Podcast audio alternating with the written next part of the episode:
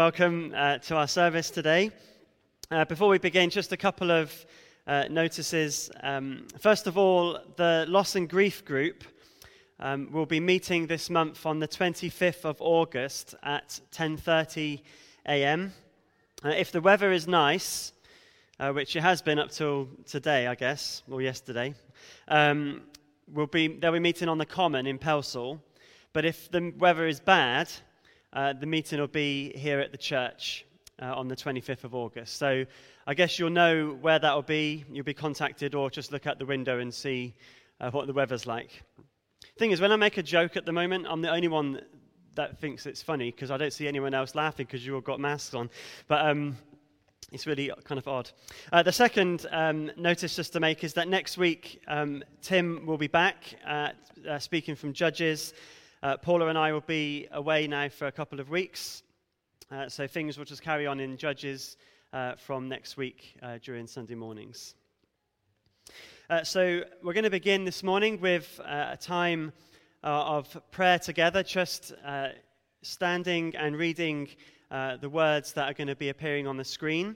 So we'll stand together, uh, read uh, these words, and then we'll sit down and hear uh, a song that relates to the words we are uh, praying. the words we're going to pray are taken from Psalm 103, a wonderful psalm praising the Lord. So let's stand together and pray this together. Praise the Lord, my soul all my most inmost being, praise his holy name. Praise the Lord, my soul, and forget not all his benefits, who forgives all your sins and heals all your diseases, who redeems your life from the pit and crowns you with love and compassion, who satisfies your desires with good things, so that your youth is renewed like the eagles. Please take your seats.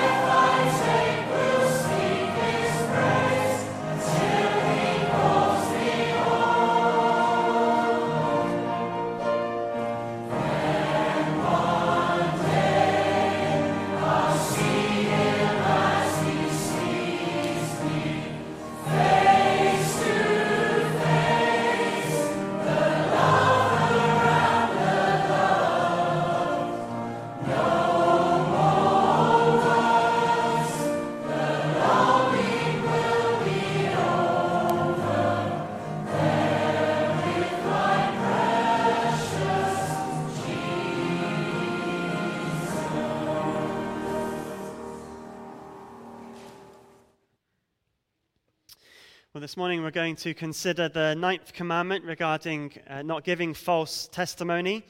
Uh, and much of this is to do with our speech and how we uh, use the words that come from our mouths. Uh, James chapter 3 speaks of the tongue and the power it has both to bless and to destroy. And Erin is going to come and read uh, that chapter of the Bible with us. So if you have a Bible and want to turn there, uh, that is James chapter 3.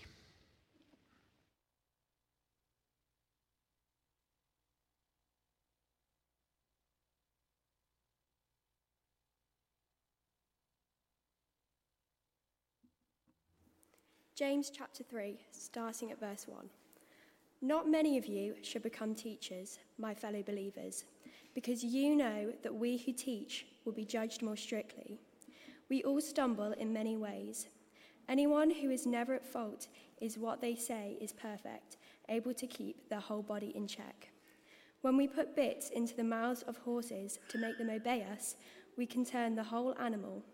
Or take a ship as example.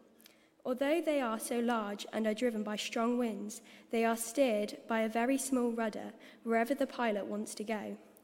Likewise, the tongue is a small part of the body, but it makes great boasts. Consider what a forest is set on fire by a small spark. The tongue also is a fire, a word of evil among the parts of the body. It corrupts the whole body and sets the course of one's life on fire, and itself is on fire by hell all kinds of animals, birds, reptiles, and sea creatures, being tamed and have been tamed by mankind. But no human being can tame the tongue. It is a restless evil full of deadly poison. With the tongue we praise our Lord and Father, and with it we curse human beings who have, made, who have been made in God's likeness. Out of the same mouth we comes praise and cursing. My brothers and sisters, this should not be.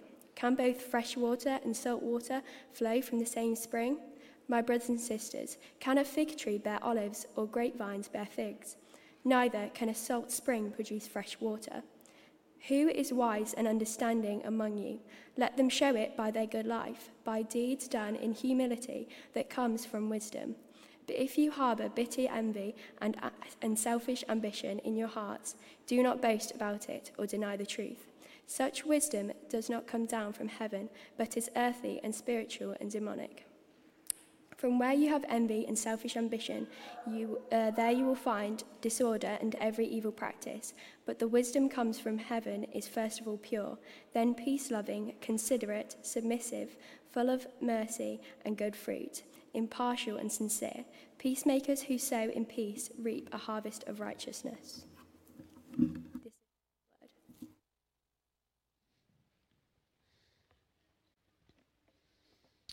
Well, let's uh, spend some time in prayer.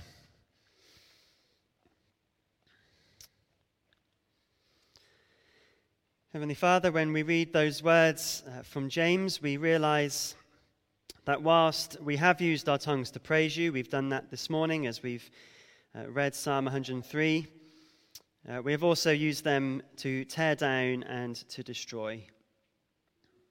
We confess that we have so often used our words to build our own reputations and to ruin the reputations of others. And so often we have not used our words to point people to Jesus.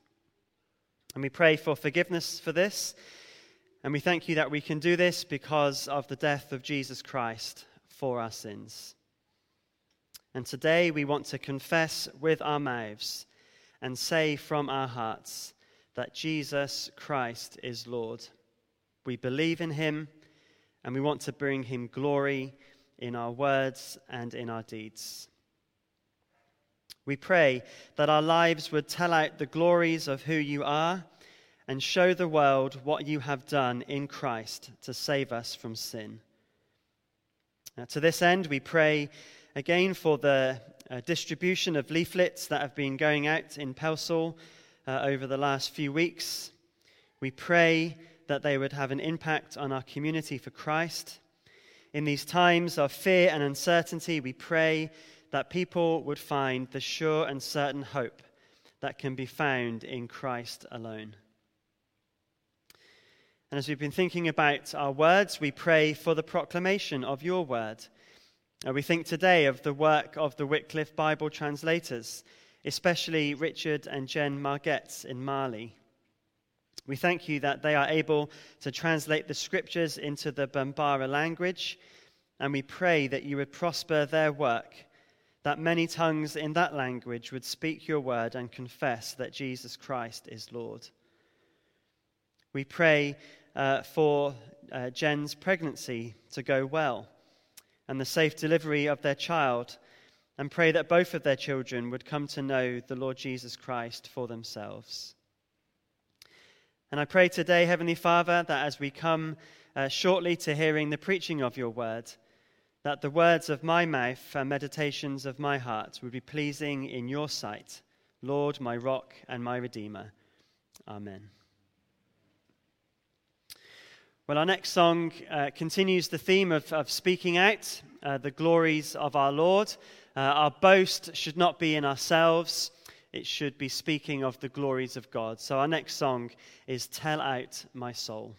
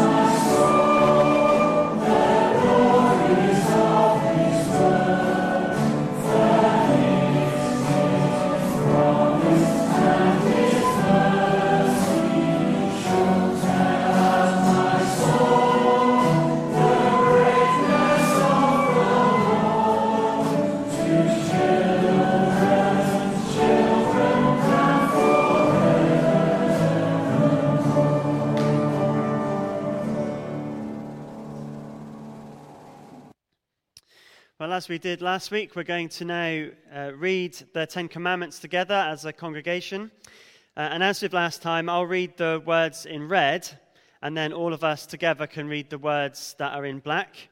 Uh, and hopefully, as we do this, we'll be able to uh, just keep learning together uh, this really important section of, of God's Word. So let's stand uh, to read. And again, I'll read the, the red bits on my own, and we'll all read together the bits that are in black. And God spoke all these words I am the Lord your God, who brought you out of Egypt, out of the land of slavery. You shall have no other gods before me. You shall not make for yourself an image in the form of anything in heaven above, or on the earth beneath, or in the waters below. You shall not bow down to them or worship them. For I, the Lord your God, am a jealous God, punishing the children for the sin of the parents to the third and fourth generation of those who hate me, but showing love to a thousand generations of those who love me and keep my commandments. You shall not misuse the name of the Lord your God, for the Lord will not hold anyone guiltless who misuses his name. Remember the Sabbath day by keeping it holy. Six days you shall labor and do all your work, but the seventh day is a Sabbath to the Lord your God. On it you shall not do any work, neither you, nor your son or daughter, nor your male or female servant, nor your animals, nor any foreigner residing in your towns. For in six days the Lord made the heavens and the earth, the sea, and all that is in them. But he rested on the seventh day. Therefore the Lord blessed the Sabbath day and made it holy. Honor your father and mother, so that you may live long in the land the Lord your God is giving you. You shall not murder. You shall not commit adultery. You shall not steal. You shall not give false testimony against your neighbor. Please uh, take your seats. And that passage was from Exodus chapter 20, uh, verses 1 to 16. So if you have a Bible and want to turn to Exodus chapter 20, uh, that's where we're going to spend uh, our time. Uh, there'll be other places in the scriptures we'll go, uh, and all of those will be on the screen behind me. but the text for this morning really is Exodus chapter 20 and verse 16. Uh, this week, uh, Paula and I were watching uh, a drama where a man who, with his wife, had opened an orphanage uh, years later was falsely accused of abuse by one of the orphans that, that he had helped. He was accused, not publicly, but acu- threatened with public exposure so that he would give money to this person who had accused him. Now, this man had everything someone in this world might wish for. He was very rich, he had a lovely home, he had a comfortable retirement, he was a key uh, leader in his community. And yet, at this accusation, although he had done nothing wrong, he attempted to take his own life. Two of the characters uh, who were police officers who had found him before he had died and had taken him to hospital, were discussing his case in the waiting room as they waited, awaited an update of what was happening. One of the characters asked the other, Why would someone take their own life if they were innocent of this crime? And the other character quoted this from William Shakespeare. This is from Othello. Good name in man and woman, dear my Lord, is the immediate jewel of their souls. Who steals my purse, steals trash. Tis something, nothing. Twas mine, tis his, and has been slave to thousands. But he that filches from me my good name robs me of that which enriches him and which not enriches him and makes me poor indeed. A person can endure much, but not many can endure the filching of a good name. Reputation or a good name is key to understanding this ninth commandment.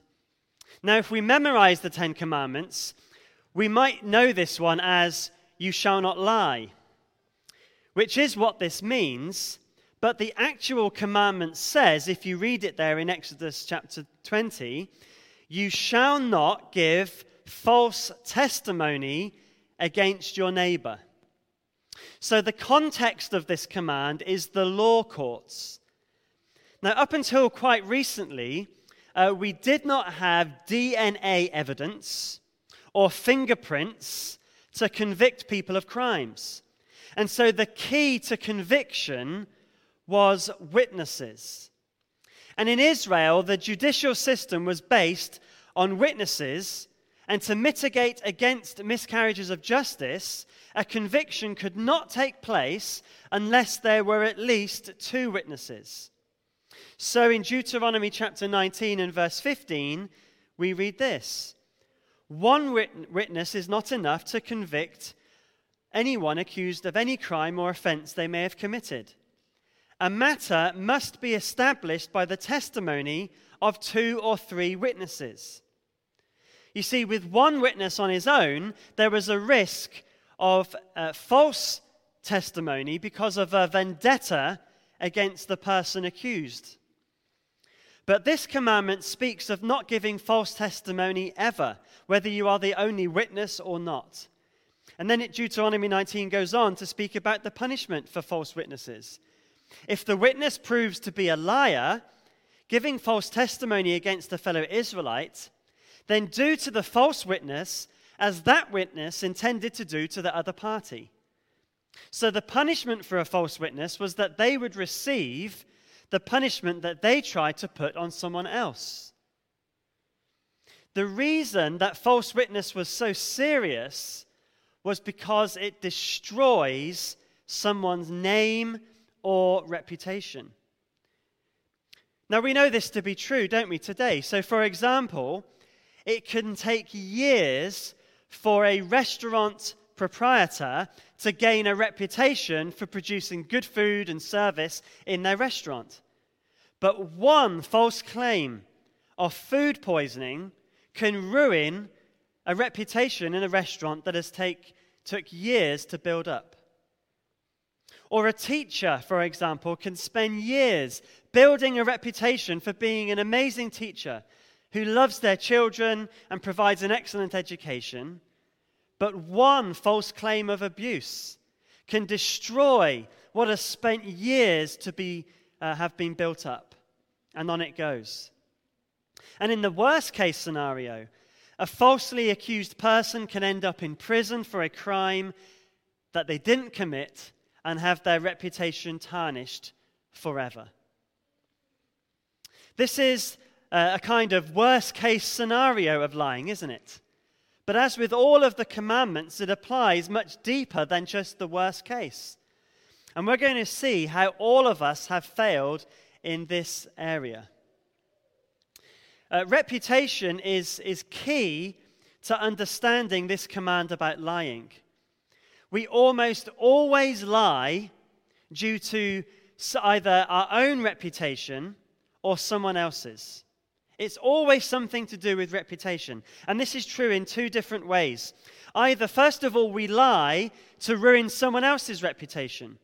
So, a perfect example of that in the Bible is in Genesis 37. Uh, Potiphar's wife wanted to sleep with Joseph. He refused. And so, in her anger at him, she falsely accused him of attempting to rape her. Joseph lost, lost the reputation that he had built up as a good household manager over many years, and he was thrown in prison. This command tells us that we are to respect someone else's reputation. But secondly, we lie in order to build up our own reputation. Another example in the Bible of this is Peter, when he was arrested by Jesus, uh, by the, uh, so when Jesus was arrested and he was accused of knowing Jesus, he was asked if he was a friend of Jesus. Three times he lied and said, No, I have nothing to do with this man. I don't even know who he is. Why did Peter deny three times that he even knew Jesus? To protect his own reputation. He didn't want to look bad in front of other people, so he said, I do not know him. So, as well as this command teaching us not to uh, destroy someone else's reputation, it also tells us that we should not idolize our own reputation. So, we can think of this command of one that is respecting reputation. If we are to think, though, of the opposite of lying or giving false testimony, uh, we can think of integrity or speaking the truth. And there is real freedom in integrity. Why? Because lying is exhausting. It's exhausting because one lie leads to another and leads to another. And you're always looking over your shoulder. Uh, I was wondering whether to tell this story or not, but I, I, I, I, thought it was a good example from my own life of a lie that I once uh, told that built up into many more lies. Uh, when I was a teenager, Uh, I was uh, allowed to be left at home on my own for a couple of days while my parents and sisters went away. And I decided that I would throw a party in my house for all my friends. And it was a total disaster. Uh, one guy was sick on the carpet, which I hoovered up with my mum's vax. Uh, my little sister's light fitting uh, was smashed. Uh, the washing line got bent, uh, among a whole heap of other things that went wrong in my house. And I didn't want to admit to my mum what I had done, and so I decided to try and hide all the evidence of the crime and make up stories for things that she found. So when my mum next went over the house with the vax and asked me, Why does it smell of sick? I told her that I'd spilt some milk and I tried to clean up the milk with the vax, which I thought was very responsible of me, wasn't it, Mum? Uh, when she asked what on earth happened to the washing line, I just claimed I had no idea. Maybe someone had climbed over the wall and, and broken it. And I searched all around Plymouth city centre for a light fitting that perfectly matched my sister's. And after all day of searching, I found the exact one and I fitted it perfectly. No one would notice except for in the night when my sister rolled over onto a piece of glass that I hadn't seen in her bed. And that's when I had to just own up. It was one lie after another, after another, after another. I was constantly having to think on my feet, and it was exhausting, watching over my shoulder to find what my mum would see next. It would, have been so, it would have been so much easier to confess and take the consequences. But why didn't I do that? Because I was terrified about what my mum would think of me. I was protecting my reputation which only got worse when you get found out. It is exhausting to protect our reputation by living a lie, keeping up an appearance that isn't real. And you spend your life wondering whether you will ever get found out. Uh, one thinks in recent years of, of uh, Lance Armstrong wanting to maintain a reputation for being the best cyclist ever but constantly having to lie about his use of performance enhancing drugs. It must have been exhausting for all those years telling lies and trying to cover things up. Our reputation may well be harmed if we own up to wrongdoing, but actually, having integrity will give you a better reputation, one that God wants you to have a reputation for telling the truth. How much better and freeing for people to know us as people of integrity rather than people that are rich or amazing or whatever else we want people to think of us. However, rather than being people of integrity, we sacrifice this freedom on the altar of our reputation. And we see this in the failure of lies. False testimony actually is an interesting phrase. The context is the law courts, but the word can also mean speaking what is worthless, useless, unfounded, or empty of value. In fact, this commandment really covers most of what we talk about. And often, a lot of what we talk about is about ourselves and our reputation. And as we look at our failure, I want us to see how all of our lies are usually either putting someone else down or building ourselves up. So we've seen extreme examples of the law courts, but there are other forms of just blatant lying. So there are lies of denial. So it wasn't me when it was. Why do we say that? To protect our reputation. There are even lies of confirmation. So, yes, that was me when it wasn't usually to promote ourselves, to make people think we've done something really good. Or sometimes we even say, it was me, to try and protect someone else from getting in trouble, which really is to protect their reputation. That's blatant lying and it's wrong. An interesting form of, of blatant lying is one that I've been mulling over but don't really know how to, to deal with. Uh, it's, a, it's when we, we lie uh, as a form of kindness. So when someone says, uh, Does this dress suit me? Or we're over someone else's house and they say, Are you enjoying the food? Often we lie in answer to those questions. Why? Well, because we don't want them to dislike us, we don't want to be mean, but we need to perhaps think through how to respond uh, to those kind of questions. Because it's not right to lie. How else do we respond? That's something to, to perhaps discuss over dinner, uh, especially if the food's not very nice. Uh, we can lie in other ways than, than blatant lying. Uh, we can lie by deflection. So we are caught doing something wrong, and rather than just own up, we say, it was him or it was her, which is a blatant lie, or more normally, well, they did it too, which is deflecting the sin from me to someone else. Uh, this is perhaps most common when we are found uh, to have done something wrong and then we just throw it back in someone's face.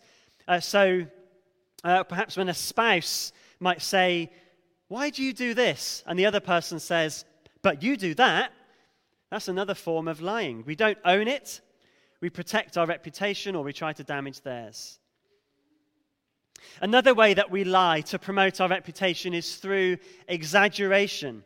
We say that we ran that bit further or faster than we did, or we tell people our salary is a bit higher. We exaggerate how good we are at something, or sometimes in a false humility, how bad we are at something.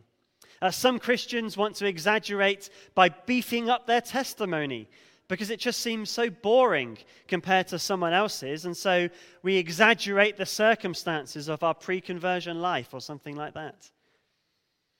Uh, linked to this kind of exaggeration is what we post on social media. Uh, when we try and aim for the perfect picture, which bears no resemblance to reality whatsoever. This is a form of lying, a form of exaggeration, isn't it? And it's all about building ourselves up. And living a lie in that way, by the way, is just exhausting, isn't it? The, the, the, the, the, the influencers on social media, uh, their biggest fear so often is someone finding out what they're really like.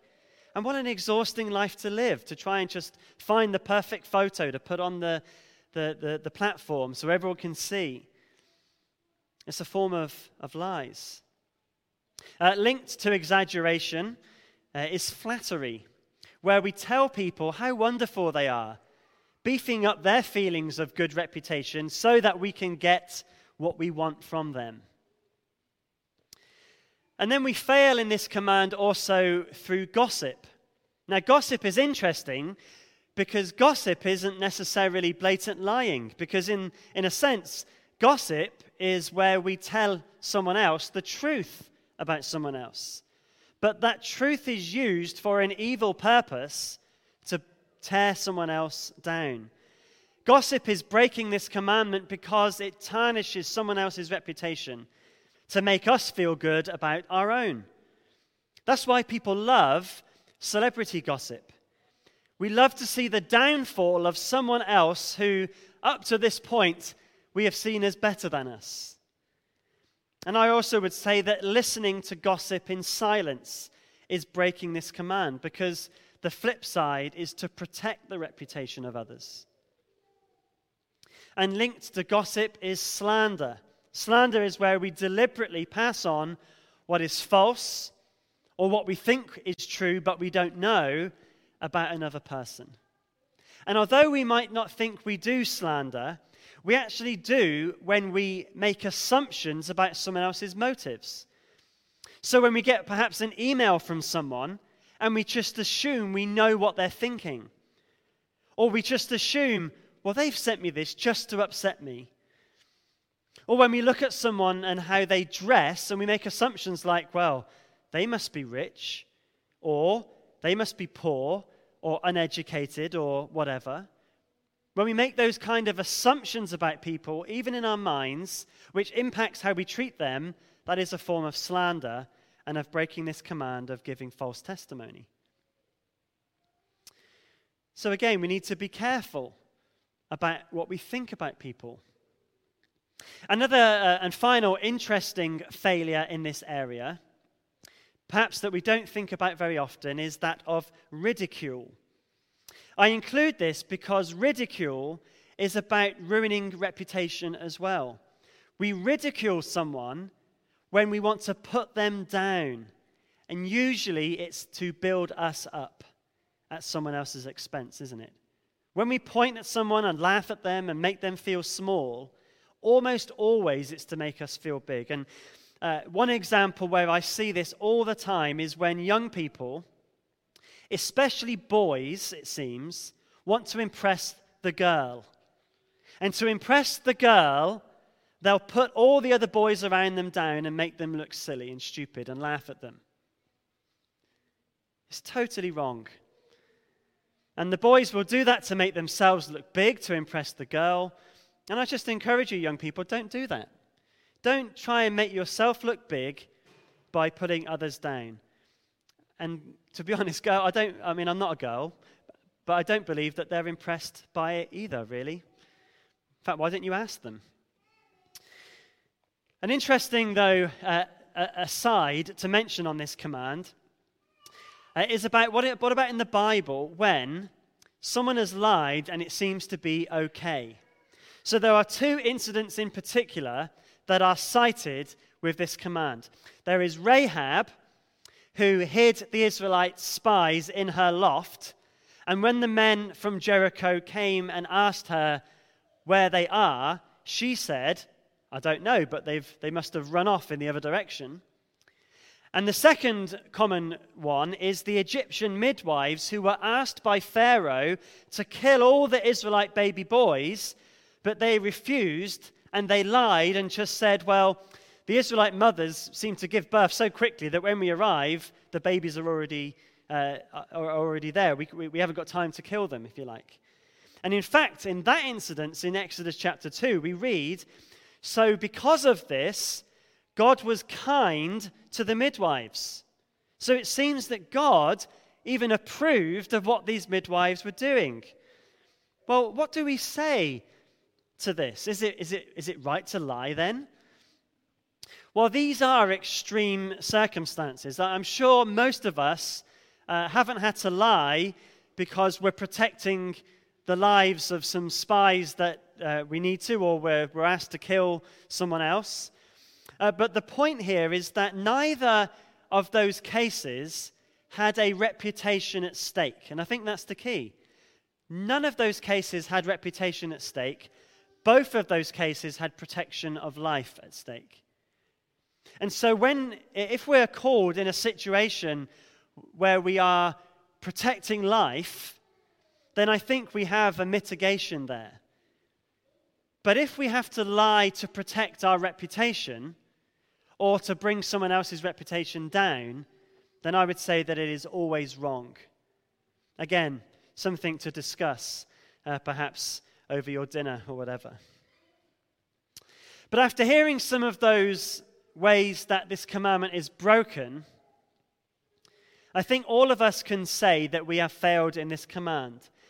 And some words uh, came to my mind which are pretty terrifying from Jesus. He says, but I tell you that everyone will have to give account on the day of judgment for every empty word they have spoken.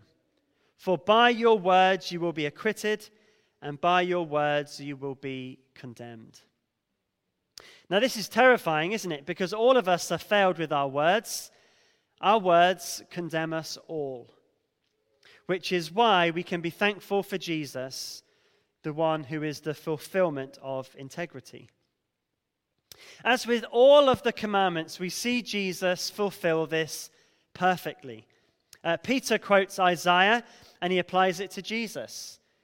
He committed no sin, and no deceit was found in his mouth. No lies came from Jesus' mouth ever. Jesus was a true witness to who God is. He cared not for his own reputation, but for the reputation of his Father in heaven. And he, care, and he cares enough for us to allow his reputation to be dragged through the mud as he is treated like a sinner when he had done nothing wrong, and he took the punishment that we deserve for all of our lies. His reputation was ruined because of us. And as Jesus goes to the cross, we see that he suffers from the false witnesses of the religious leaders who had plotted to kill him. They deliberately lied about him. They talked Jesus down to the crowds. They falsely accused him in many ways. And he suffered from Pontius Pilate, allowing these false reports to be acted upon, even though he knew that Jesus had done nothing wrong. Pilate should have stood up for Jesus, but he allowed him to be crucified. And even after Jesus rose from the dead, the religious leaders continued their false testimony against Jesus. Listen to Matthew's gospel. When the chief priests had met with the elders and devised a plan, they gave the soldiers a large sum of money, telling them, You are to say, his disciples came during the night and stole him away while we were asleep. If this report gets to the governor, we will satisfy him and keep you out of trouble. So the soldiers took the money and did as they were instructed. And this story has been widely circulated among the Jews to this very day. And even today, in the 21st century, in the, the, flying in the face of all the evidence of the resurrection of Jesus Christ, there are these false reports, false testimonies that are going around about Jesus, saying that he didn't rise from the dead when he most clearly did. And this is why it is so important that Christian people are true witnesses, are people of integrity, are people who are concerned for his reputation and not our own. How are the world going to believe that Jesus is risen from the dead if we are not believable in the way we live our lives and in the words that we speak? We need to be people of integrity if people are going to believe the witness about Jesus. And so, with the power of the Holy Spirit now living in us, who, by the way, the Holy Spirit who bears witness to Jesus, that's the role of the Spirit, we now, as God's people, have a future of integrity. Jesus uh, speaks about this command in the Sermon on the Mount when he speaks about giving oaths. People were trying to get around being honest by having some oaths that were binding and some oaths that were non binding. There was no integrity in the words that people gave and they try to evade responsibility. But Jesus tells them this all you need to say is simply yes or no. Anything beyond this comes from the evil one. The point here is that we need to be known as people who mean what they say, people who keep their commitments. So, this means keeping our commitments in our marriages to our spouses we have promised in our words to love and honor them in good times and bad. This means keeping our word to our children.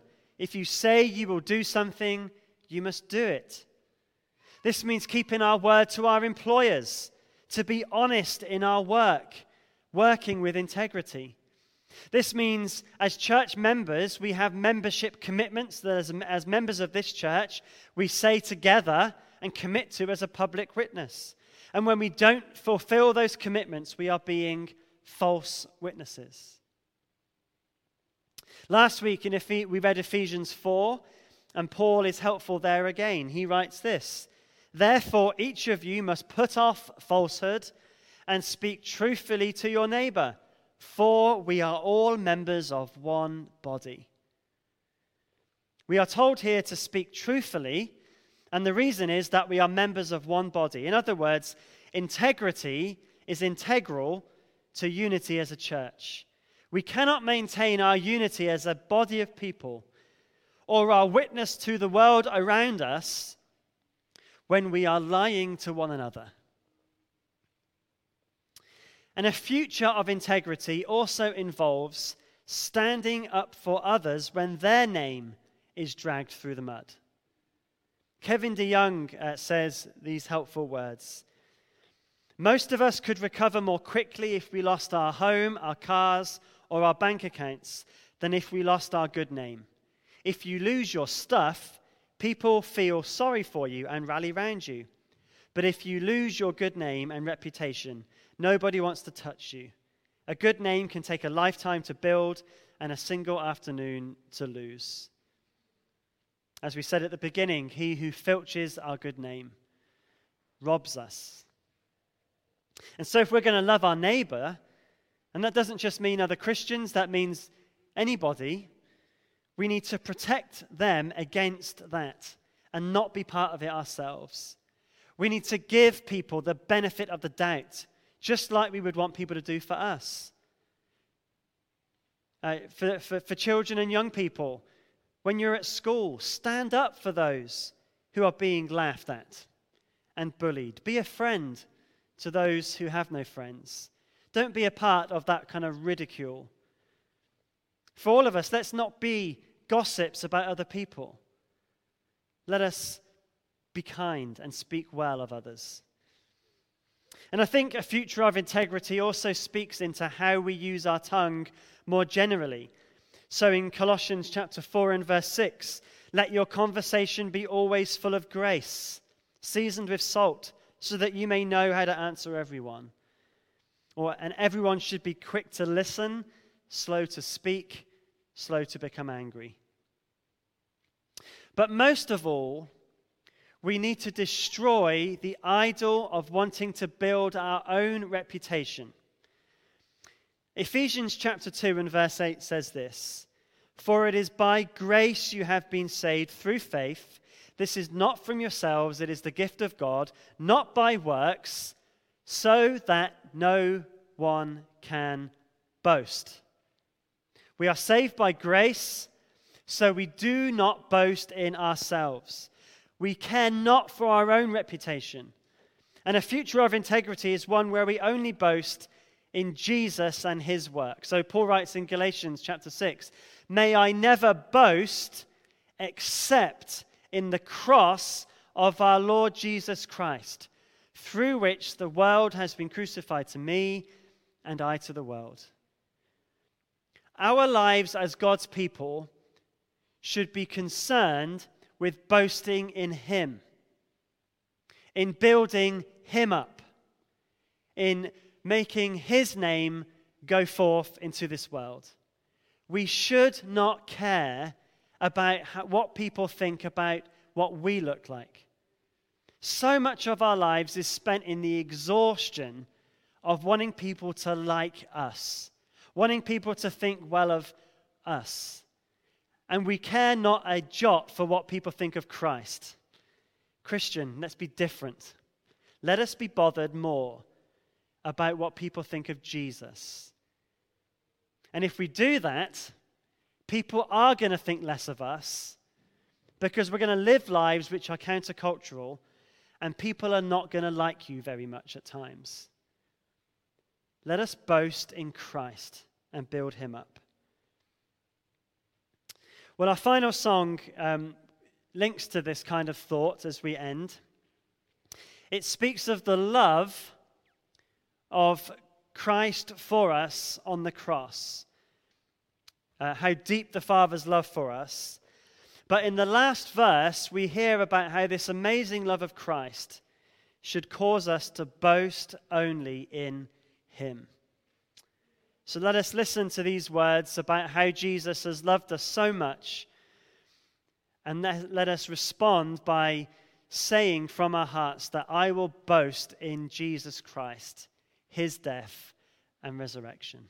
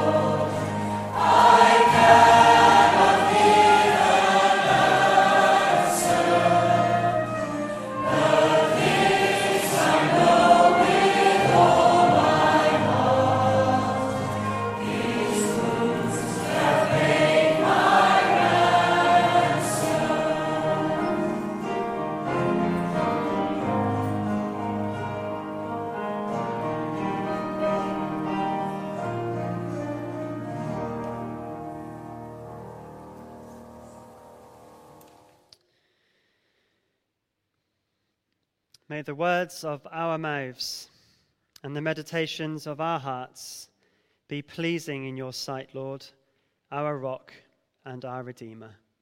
Amen.